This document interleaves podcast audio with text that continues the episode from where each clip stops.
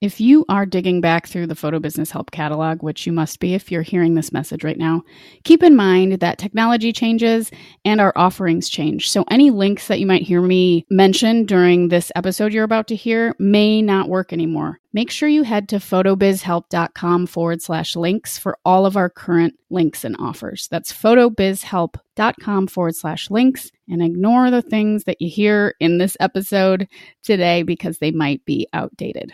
Everything you need is at photobizhelp.com forward slash links.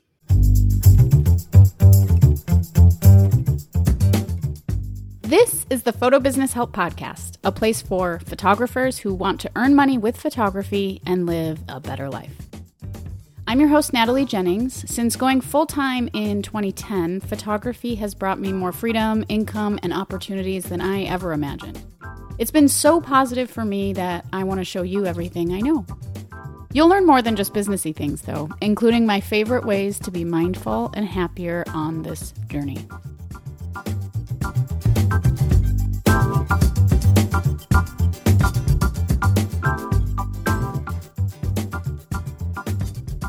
This is the Photo Business Help Podcast, episode number 104. I'm Natalie Jennings. I am still sitting in my office because it's COVID and I haven't gone anywhere since last week and there's still a lot of construction happening outside of my window. So I'm just gonna just gonna record this. It's just that's what's happening because I can't wait and wait and wait for it to be totally silent. I suppose I could record at night, but that's not what's going on. So I apologize if there are little beeps and loud noises from whatever they're doing over there. It is getting a lot warmer here in Minnesota, which has been awesome. I went to the garden store with my mask that I bought from a local friend of a friend who was sewing up really um, really cool looking masks and I went and bought a whole bunch of gardening stuff, which was really awesome. It's always um, a favorite time of year for me when I get when I get a chance to sort of dig into the dirt and just be outside. I hope that you're doing the same wherever you are, just getting out, getting some fresh air and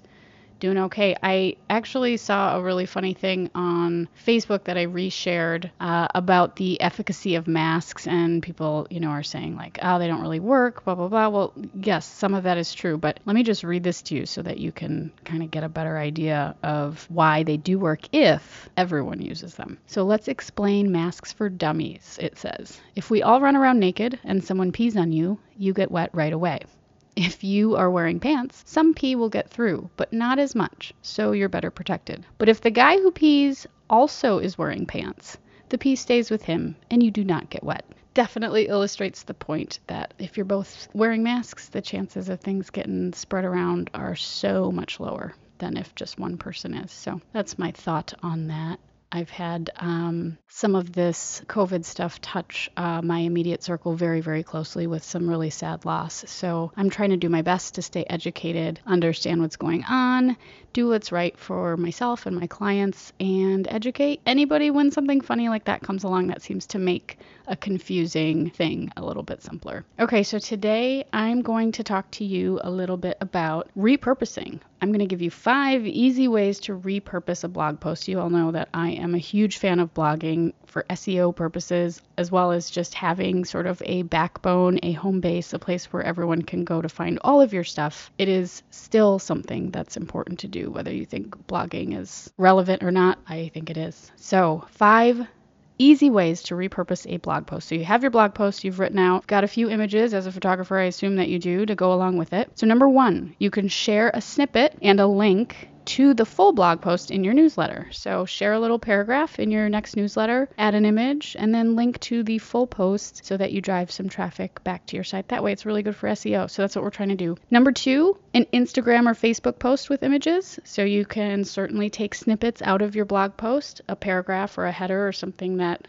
is catchy, and then post that with an image on social. Number three, you can do a Pinterest drip. So you can take two or three or four images and little snippets and drip out two or three or four pins within a week because Pinterest sort of it's almost like Twitter things just disappear really quickly there. So it's okay to do more than one thing all at once. So I like to pull out different parts of the blog post and then make those into separate pins. Number 4 a live share or read in Instagram Live or Facebook Live. So you can hop on the video, you can have your blog post handy, you can either sort of paraphrase from it or you can read directly from it and share with your audience what it is that you are writing about. Number five, you can turn your blog post into a lead magnet or an opt in. So there's a lot of different things that you can do there. Lead magnets, as you know, or maybe you don't know, I'm going to do an episode about that next time, episode number 105. But lead magnets are how you grow your email list. So, number one, share a snippet in a newsletter. Two, post on social. Three, a Pinterest drip. Four, a live share or read. And five, a lead magnet or an opt in. Just a reminder that photobizhelp.com is up and running.